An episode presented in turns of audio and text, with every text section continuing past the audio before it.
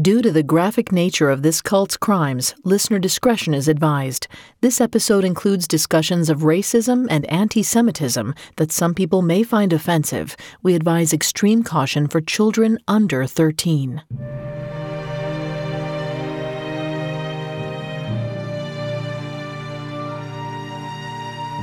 The members of Zarephath begged God for a miracle moments before 18 month old Joseph Ellison was playing in the dirt road when a member of their group accidentally backed over him with their truck.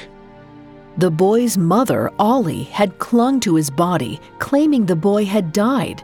She had carried his body into her cabin while the perpetrator had rushed across the compound to confess her awful sin to James Ellison, the boy's father and leader of their small commune. The community watched in sadness as James Ellison arrived at the scene. But despite the traumatic news about his son, Ellison was calm. He had faith that everything was going to be all right. Minutes later, Ollie burst through the door and declared that Joseph had somehow come back to life. Everyone besides Ellison was stunned. The miracle he had called for had actually happened.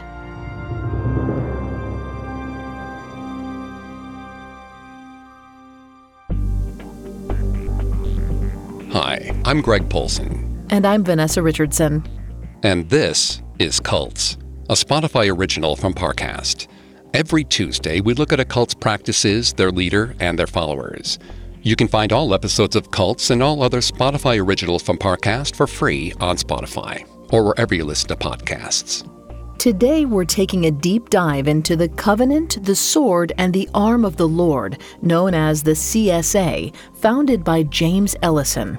From 1977 to 1985, Ellison's teachings about God's judgment and the end times transformed a peaceful commune of Christian families into a white supremacist terrorist organization.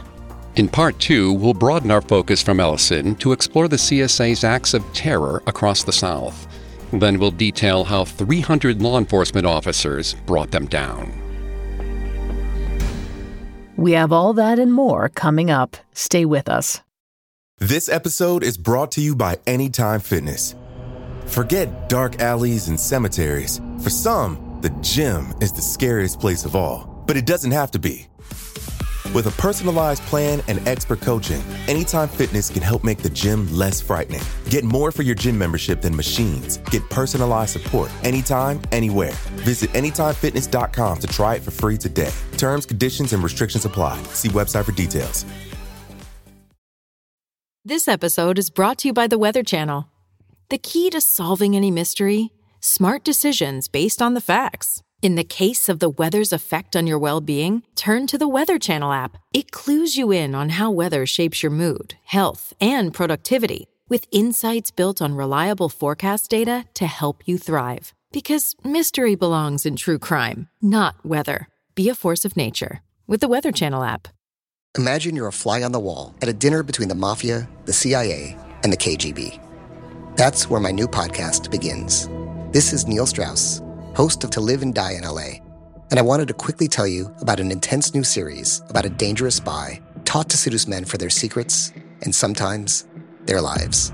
From Tenderfoot TV, this is To Die For. Search To Die For in your podcast app to follow the show.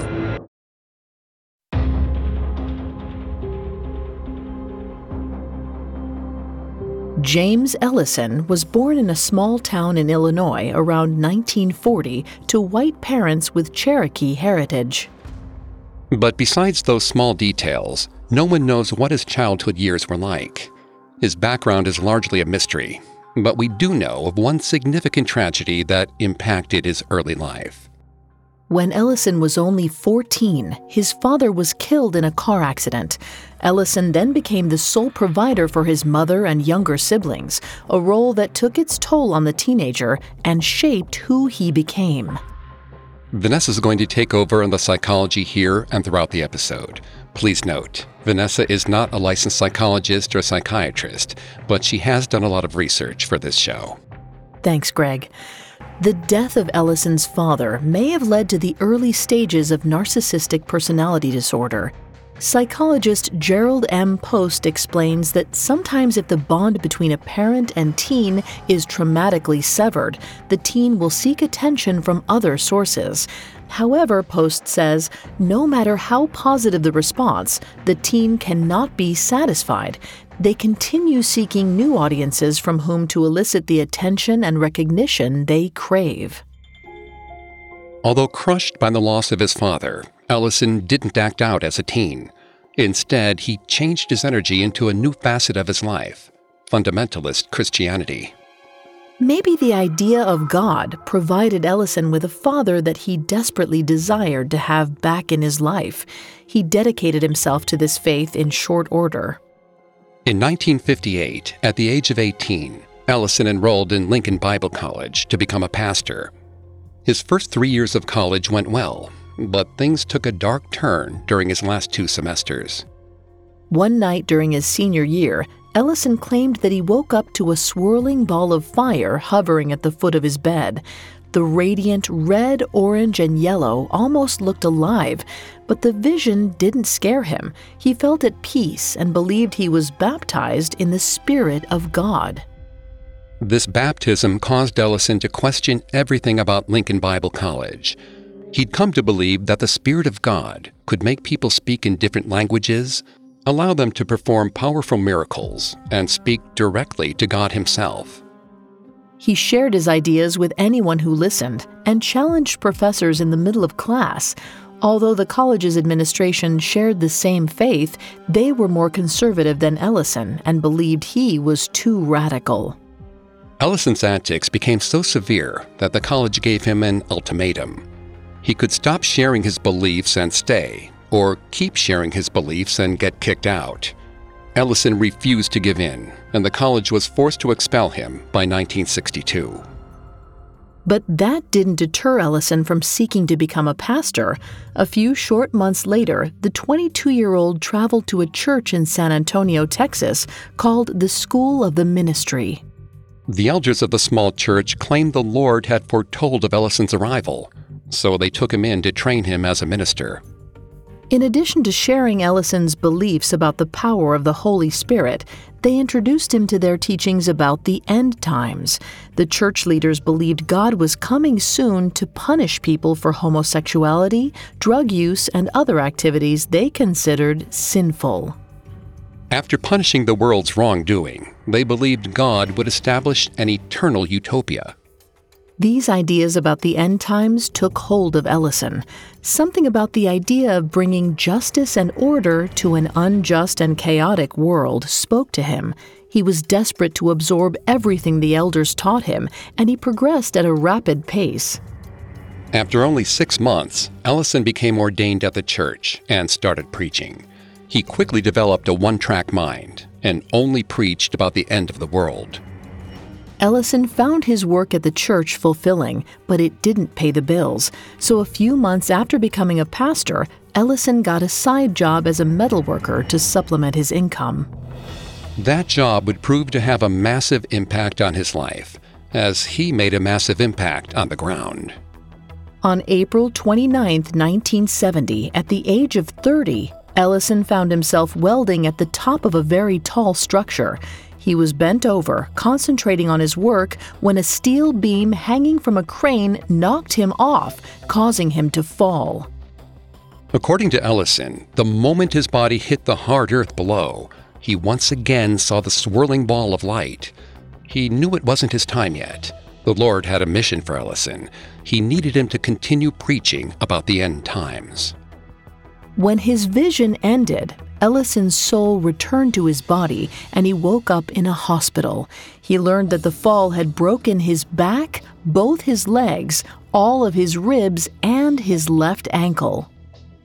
The damage was so bad that doctors didn't expect him to live, but Ellison knew God would heal him fully. Seventeen days later, Ellison walked out of the hospital and went back to church. Motivated by what God had told him, Ellison spent the rest of the year speaking feverishly of the end times and the coming judgment of God. By 1971, Ellison felt that his faith was calling him to something bigger than regular church sermons. He decided it was time to leave San Antonio and the school of the ministry. He didn't leave alone. Seven other families joined him to seek a new place to live and worship. Ellison may have felt lost leading his new flock, but then he heard the voice of God tell him to move 12 hours northeast and settle in Elijah, Missouri. There, Ellison continued preaching about the end times to the families who accompanied him. In 1972, Ellison met Ollie Stewart, an attractive 22 year old bank employee. Although she was still recovering from her previous abusive marriage, she was attracted to Ellison. She found safety in his charisma and confidence. After dating for a short period, she decided to join their group. She immediately felt right at home, and she soon wed Ellison. After they got married, Ellison felt God calling the group to move again. They relocated just a few miles across the Missouri border to Arkansas and settled in a place called Mountain Creek Resort. The Seven Cabin Resort was an idyllic location in the Ozark Mountains on the edge of a beautiful lake, surrounded by forests and close to a small town. Deer hunters had previously used its lodgings during game season, but the resort had been closed for several years. Ellison struck a deal with the owner who agreed that the group could live there as long as they took care of the property. But it was more than just the good deal and scenery that drew them in. The members of the group believed Mountain Creek Resort provided a refuge from the corrupt world. Ellison named the commune Zarephath after a city in the Bible where God ordered the prophet Elijah to undergo a crucible for his faith. Although Ellison felt like he was being tested by God, not much seems to have happened from the time they moved to 1977. Over those few years, the men found work as lumberjacks and became known as the Cedar Boys, and the women tended the commune and raised their children. On most nights, the families all ate together and gathered to hear Ellison preach about God's judgment and return to earth. Ellison was still obsessed with the end times, but his sermons were relatively peaceful messages about the Lord coming back to eliminate suffering and establish his eternal kingdom. But this peace didn't suit Ellison, and he was ready to take his preaching to new extremes. Coming up, Ellison ramps up the intensity of his sermons and shows the first signs of running a cult. Listeners, this month marks 60 years since John F. Kennedy became the 35th President of the United States, ushering his already prominent family into the highest enclaves of political power. But behind their storied successes lie secrets and scandals so severe, if it were any other lineage, they would have been left in ruin. This January, to commemorate this iconic milestone, dig into the dramas of a real life American dynasty in the Spotify original from Parcast, The Kennedys. Crime, history, mystery, this exclusive series from Spotify features your favorite Parcast hosts, examining one of the world's most formidable families from all angles. Whether it's assassinations and conspiracies, corruption and cover ups, international affairs, and extramarital ones too. Discover all of the Kennedy family's most controversial moments, all in one place. You can binge all 12 episodes of this limited series starting on Tuesday, January 19th follow the Kennedys free and exclusively on Spotify. This episode is brought to you by Anytime Fitness. Forget dark alleys and cemeteries. For some, the gym is the scariest place of all, but it doesn't have to be. With a personalized plan and expert coaching, Anytime Fitness can help make the gym less frightening. Get more for your gym membership than machines. Get personalized support anytime, anywhere. Visit AnytimeFitness.com to try it for free today. Terms, conditions, and restrictions apply. See website for details. Now, back to the story.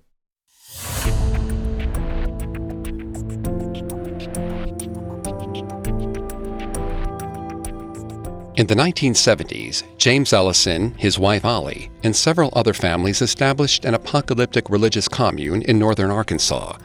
The group kept to themselves for the first few years, until Ellison's teachings became more erratic in 1977. This shift in Ellison's teaching coincided with the arrival of a new couple at Zarephath, Kerry and Kay Noble, on May 15, 1977.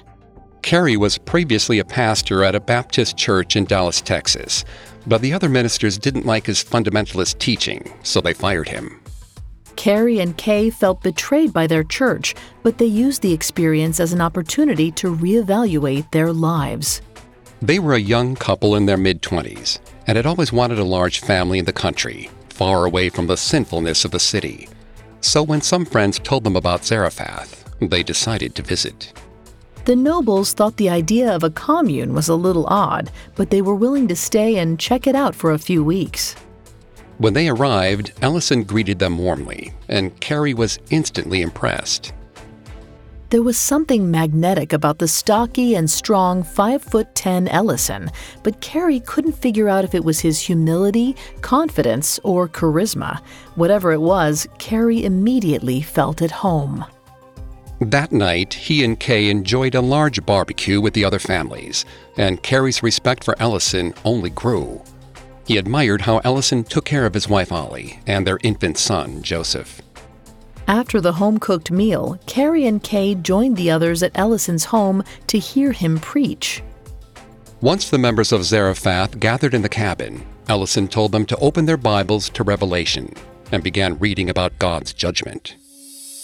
After setting the Bible down, Ellison looked up and said, God told me the only hope for America is for Christians to leave the cities and build refuges in isolated sections of the country so others will have a place to come when God does judge America for its sins. Kerry watched Ellison in awe and desired the same respect that Ellison commanded from the other members. That admiration, combined with their shared beliefs about the corruption of the cities, made Kerry and Kay seriously consider settling at Zarephath for good. A few days later, looking to prove his worth, Kerry approached Ellison and asked to join the commune's group of lumberjacks, the Cedar Boys. Ellison told Kerry it was difficult work, but Kerry insisted. He wanted to impress Ellison and fit in with the rest of the group. Kerry had never done a lot of manual labor. As a child, he suffered from chronic bronchitis, which meant bullies made fun of him for being unable to keep up during recess and PE. When Kerry was 13, he tried to help his brother in law build a shed, but got tired easily due to his respiratory issues. His brother in law blew up and said, If you can't keep up better than this, then just get out of here. That crushed Kerry, and he avoided manual labor until he arrived at Zarephath. His earnest appeal convinced Ellison to let him join the Cedar Boys, and he spent 12 hours hauling lumber onto a flatbed truck. He struggled throughout the day, and no one helped him. However, his determination to impress Ellison carried him through the shift. At the end of the workday, he arrived back at his cabin, stiff, sore, and covered in tree sap. But he didn't mind. He felt a new sense of confidence. The following day, Ellison told Kerry that he specifically ordered the other men not to help. Ellison said he wanted to test Kerry's work ethic and resolve. Ellison claimed the Cedar Boys were impressed and wanted Kerry to join their group. Of course, Kerry gladly accepted. Dr. Jerrold M. Post explains why Kerry may have been so drawn to Ellison. According to Post, people like Ellison convey a sense of conviction and certainty to people like Kerry who are consumed by doubt and uncertainty. Over the next few weeks, Kerry continued working as a lumberjack and endured the brutal heat and humidity of the Arkansas summer. One day, he and the Cedar Boys were in the middle of a grueling day when a scream suddenly echoed through the woods. A woman named Barbara ran to Ellison, sobbing, Oh God, I didn't mean to do it. I didn't mean to do it. When Ellison finally got her to calm down, she said, I ran over Joseph. Kerry noticed that Ellison looked like he'd been shot in the stomach, but he quickly recovered. Ellison praised the Lord and loudly prayed for a miracle as Barbara rushed them back to the resort where other group members had gathered around Ellison's cabin. When Ellison arrived, Ollie rushed out of the cabin with Joseph in her arms. She said to all in earshot, I saw the angel of death trying to take Joseph, but I refused and took him back. Joseph's breathing again, but his body still hurt. Kerry saw scratches and tire marks all over the little boy. Kerry wanted to look away, but he couldn't. He stood there, helpless, as others whispered that Joseph was barely breathing. Yet, through it all, Ellison looked serene, as if the whole matter didn't worry him that much. He told Ollie to put Joseph into their car so they could take Joseph to the nearest clinic over 30 miles away. He then commanded the rest of the group to pray for Joseph's healing before speeding down the gravel road. Kerry and the others prayed earnestly and begged God to heal Joseph's body. It felt like an eternity, but in almost no time, the Ellisons returned. They were beaming when they parked the truck and helped Joseph out of the car. Kerry couldn't believe it, recalling later that Joseph was alert, laughing, and ready to play. Ellison walked over to the stunned group and explained what happened. They went to the clinic for x rays, but the doctors only found a tiny fracture in Joseph's arm, which was too small to put a cast on. Ellison said as they drove back, he and Ollie noticed the abrasions and tire marks on Joseph slowly disappear. Ellison claimed that he knew this miracle would happen. He told Kerry that God promised no one would ever die on the holy property of Zarephath. As a former pastor, Kerry read about miracles in the Bible but never experienced one in real life. He was so swept up in the moment that he didn't question what happened. He didn't stop and ask if Ellison went to the clinic, if they just cleaned Joseph up in the car, or if Joseph was injured in the first place. Maybe Ellison staged the entire ordeal to impress Kerry and Kay, so they'd finally decide to stay. Ellison knew Kerry looked up to him and would make a loyal supporter in the years to come. If that was what Ellison wanted, it worked. For Kerry and Kay, this miracle confirmed that they were supposed to stay at Zarephath. In the spring of 1978, after several months of living at Zarephath as official members, Ellison approached Kerry and asked if he wanted to become a religious teacher. Kerry was honored that Ellison saw so much potential in him and accepted the offer. But this was only the first in a series of positive changes taking place. A few months later, Ellison collected all the money the Cedar Boys had earned and bought a 224 acre piece of property two miles down the road. On one of their first nights there, Ellison added Horeb to the end of the group's name making them Zarephath Horeb. In the Bible, Horeb was the place where God told Moses to lead the Israelites out of Egypt. Ellison viewed himself as Moses and believed his followers were witnessing their own exodus from the sinful world. As the community got settled in, the members of Zarephath Horeb lived in a barn on the property or in trailers. Over the next several weeks, each family built simple cabins out of rough oak lumber for themselves without electricity and insulation, except for Ellison. As their leader, he needed something better than a cabin. He had all the men help him build a two story house complete with modern amenities electricity, a TV, and a washer and dryer. Purchasing the land and having a bigger house seemed to drastically impact Ellison's ego.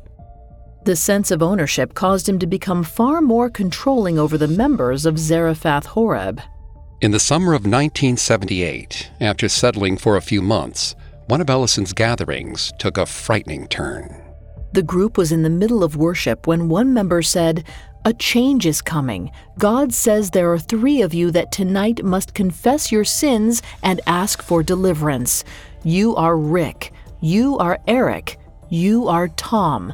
Confess your sins, or else be purged from these people. Everyone stared at the three men who hung their heads in shame.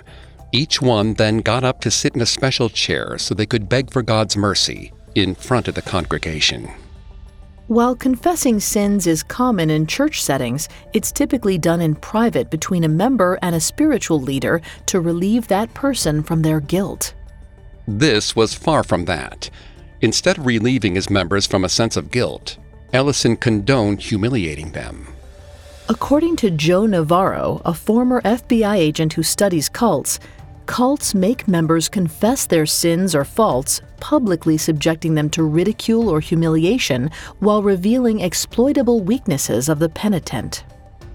Kerry was unsettled at first, but rationalized his fears. He told himself it wasn't invasive for anyone to make them confess. If anything, it demonstrated care for their spiritual health. Later in the summer of 1978, Ellison received some reading material from a pastor named David Ebaugh. Ebaugh was a preacher who reportedly predicted that natural disasters would wipe out most of America's population by the early 1980s. Reading Ebaugh's work took Ellison's apocalyptic obsession to new heights. Ellison always knew the end times were coming, but now he suddenly believed they were just a few short years away, and Zarephath Horeb needed to prepare. Ellison started preaching that his followers needed to save themselves from the imminent destruction of the world by separating themselves from it entirely. To do so, Ellison made his congregation sell everything they could, including radios, TVs, and even wedding rings. Ellison also ordered them to burn yearbooks, wedding pictures, and other keepsakes so they wouldn't want to return to the outside world. Kerry and Kay were both deeply hurt by having to destroy their possessions, but they trusted Ellison. Years later, Kerry reflected on the significance of burning his keepsakes. He said, Separation from the past is a common ploy of cults. The creation of an extremist is composed of three parts the limitation of information, a savior mentality, and a perceived enemy. While Kerry had clarity years later, at that moment, he was blinded by his trust in Ellison. He didn't realize the first two steps were already complete and that Ellison was about to make the U.S. government their sworn enemy. Coming up, how Ellison's new teachings turned Zarephath Horeb from an eccentric commune to a full fledged cult. Now back to the story. For most of the 1970s, the members of Zarephath Horeb lived peacefully. They cut lumber and studied the Bible, but all that changed when Ellison encountered the writings of a pastor named David Ebaugh. Ebaugh's teachings intensified Ellison's obsession with the end times and caused the members of Zarephath Horeb to prepare themselves for God's punishment of the world. The 70s were a time of cultural upheaval and saw a huge output of satanic references in popular culture, like the band Kiss or the film The Exorcist. Many people embrace these occult references to signify their rebellion against the government, organized religion, and other traditional American values. Although offensive to some, they were ultimately harmless. But Ellison believed that this celebration of the occult indicated the Illuminati and Antichrist had infiltrated the American government in an attempt to spread Satanism and communism. As far fetched as it sounds, Ellison's ideas about the government drew more people, including many families, to Zarephath Horeb, and the commune continued to grow. Dr. Jerrold M. Post explains how Ellison attracted such a following. He writes, at moments of societal crisis, otherwise mature and psychologically healthy individuals may temporarily come to feel overwhelmed and in need of a strong, self assured leader. For many, the changes of the 70s weren't just a shift in cultural values, but a time of intense turmoil. In the middle of this, people felt like they needed some sense of security and stability. This explains why people like Kerry and Kay were drawn to Ellison. His charisma drew them in like a moth to a flame. And the group followed Ellison as he marched them closer to radicalization. In the fall of 1978, Ellison decided to take the money Zarephath Horeb made from selling their possessions and spent nearly the equivalent of $200,000 today on weapons and military equipment. Every male in the group, including boys as young as 14 years old, was issued a rifle, pistol, and a full military uniform. Ellison called himself the General, but he left another member of Zarephath Horeb, Randall Rader, in charge of the military training. Rader had no formal training. but he got the role because he owned several books about tactics and was the most familiar with weapons. Rader made the men practice defensive maneuvers at all hours of the day and even conducted rapid response drills in the middle of the night. In addition to the training, Ellison ordered his followers to build crude bunkers near their simple cabins and forced them to make room in their attics for food and other supplies. At one point, Kerry's attic held over 3,000 pounds of non perishable food, and he was forced to reinforce it to keep the ceiling from caving in. In addition to digging out bunkers, Ellison instructed the Cedar Boys to cut down every tree beyond a 100 yard perimeter of the compound, making it impossible for anyone attacking them to find any cover. Despite their urgency, preparations came to a grinding halt on November 18, 1978. Ellison called the entire group to gather in his house and watch the news. What they saw shocked them. A commune of 900 people called the People's Temple had committed mass suicide by following the teachings of Jim Jones. He had convinced them that drinking poison allowed them to leave this world and enter the bliss of the afterlife. Ellison saw the horror on TV and took advantage. He used the story as an example to warn the members of Zarephath Horeb about false teachers. He encouraged them to continue trusting in him because he would never lead them astray like Jones.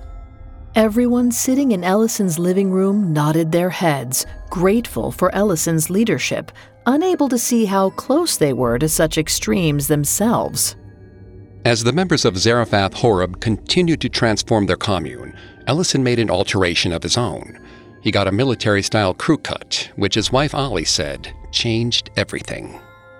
After getting it, Ollie said Ellison gazed in the mirror for a long time and she noticed a different look in his eyes.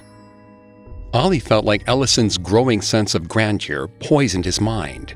She noticed he acted more aggressively toward her and the other women, both in person and during his sermons. One of the first things Ellison did after receiving his haircut was preach that women were lower than men and that their only purpose was to bear children. To remind women of their lowly position, he forced them all to call their husbands Lord out of respect and simultaneously, Ellison's view of the government became even more disconnected from reality. By the early summer of 1979, he had embraced the teachings of John Todd, another survivalist pastor. Wanting to learn more about bigoted ideology like Todd's, Ellison, Kerry, and a few other members of Zarephath Horeb visited the Christian Patriots Defense League headquarters in Flora, Illinois, for a conference. During a lecture, speakers warned them that the Antichrist had infiltrated the American government and was secretly working towards a one world order in which all nations would swear loyalty to Satan. Members preached that anyone who tried to stop the government from doing so would be liquidated or confined in a federal enemy camp. These speakers went on to claim that barcodes were also a sign of this emerging world order they believed that new technology would be used by the government to track its citizens. Ellison, Kerry, and the other members who attended were horrified. They knew the only way to save their country was to act. The members of Zarephath Horeb believed they needed to overthrow the government and establish a new government, one that honored God. Armed with this new information and a renewed sense of purpose, they returned to Arkansas. But Ellison didn't stay for long. He needed money for his plans and found the perfect solution. He heard of a job opportunity as a construction worker, helping the U.S. military build missile silos in Missouri. While taking a pro government job flew in the face of his beliefs, Ellison planned to use their money against them by buying more weapons and supplies. When Ellison headed out, he left Randall Rader, the military trainer, in charge. Within days, Rader furthered his military agenda. Without Ellison's approval, he and some other men made silencers, grenades, and converted their legal semi automatic weapons into illegal, fully automatic guns. But these actions lacked Ellison's blessing, and they didn't sit well with most of the members, including Kerry. The members informed Ellison of everything that had happened when he got back a few months later, but Ellison didn't flinch. Ellison was happy that Rader had taken the initiative and didn't force him to revert any of the modifications. The night of his arrival, Ellison gave another fiery sermon. He claimed that the police and military were the guards of the Antichrist government. He'd seen it himself while working undercover. He told the members of Zarephath Horeb that they'd eventually need to fight the police if they were going to successfully overthrow their satanic leaders. Midway through his rant, Ellison produced a piece of raw meat and threw it on the ground, saying, it was for the federal dogs to eat. But the disturbing preaching didn't stop there. While he was away, Ellison had further indoctrinated himself in racist teachings, and the following night he told his followers what he'd learned. In front of the entire congregation, Ellison attacked specific ethnic groups he believed were responsible for America's corruption. He said, This government, not my government, not your government, this Jewish controlled government has declared war on our race. This government is killing our white babies through abortion. It is destroying white minds with its humanistic teachings of evolution. It is our patriotic duty to overthrow this antichrist government. After yelling this, Ellison stood at attention and extended his arm proudly in the air. One by one, the other men followed his example and performed the same salute. Kerry Noble was the last to join. He couldn't believe they were proudly aligning themselves with Nazi beliefs. But Kerry wanted to make Ellison happy and be accepted, so he raised his hand as well. Zarephath Horeb was now, for all intents and purposes, a neo Nazi paramilitary cult. With this violent mentality, James Ellison could now mobilize his cult to go on the offensive.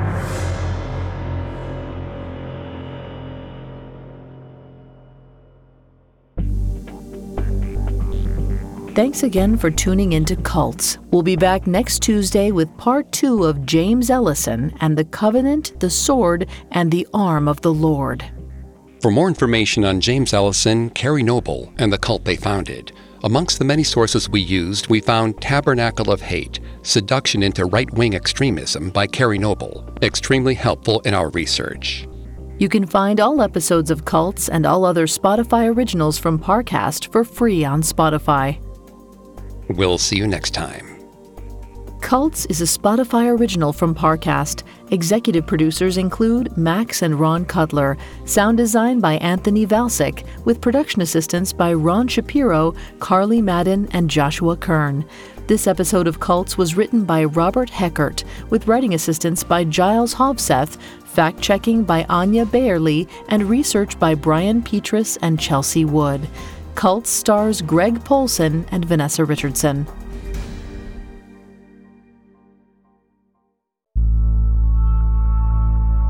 Fact, fiction, fame. Discover the real story behind one of history's most formidable families in the Spotify original from Parcast, The Kennedys. Remember, you can binge all 12 episodes starting on Tuesday, January 19th. Listen free and exclusively on Spotify.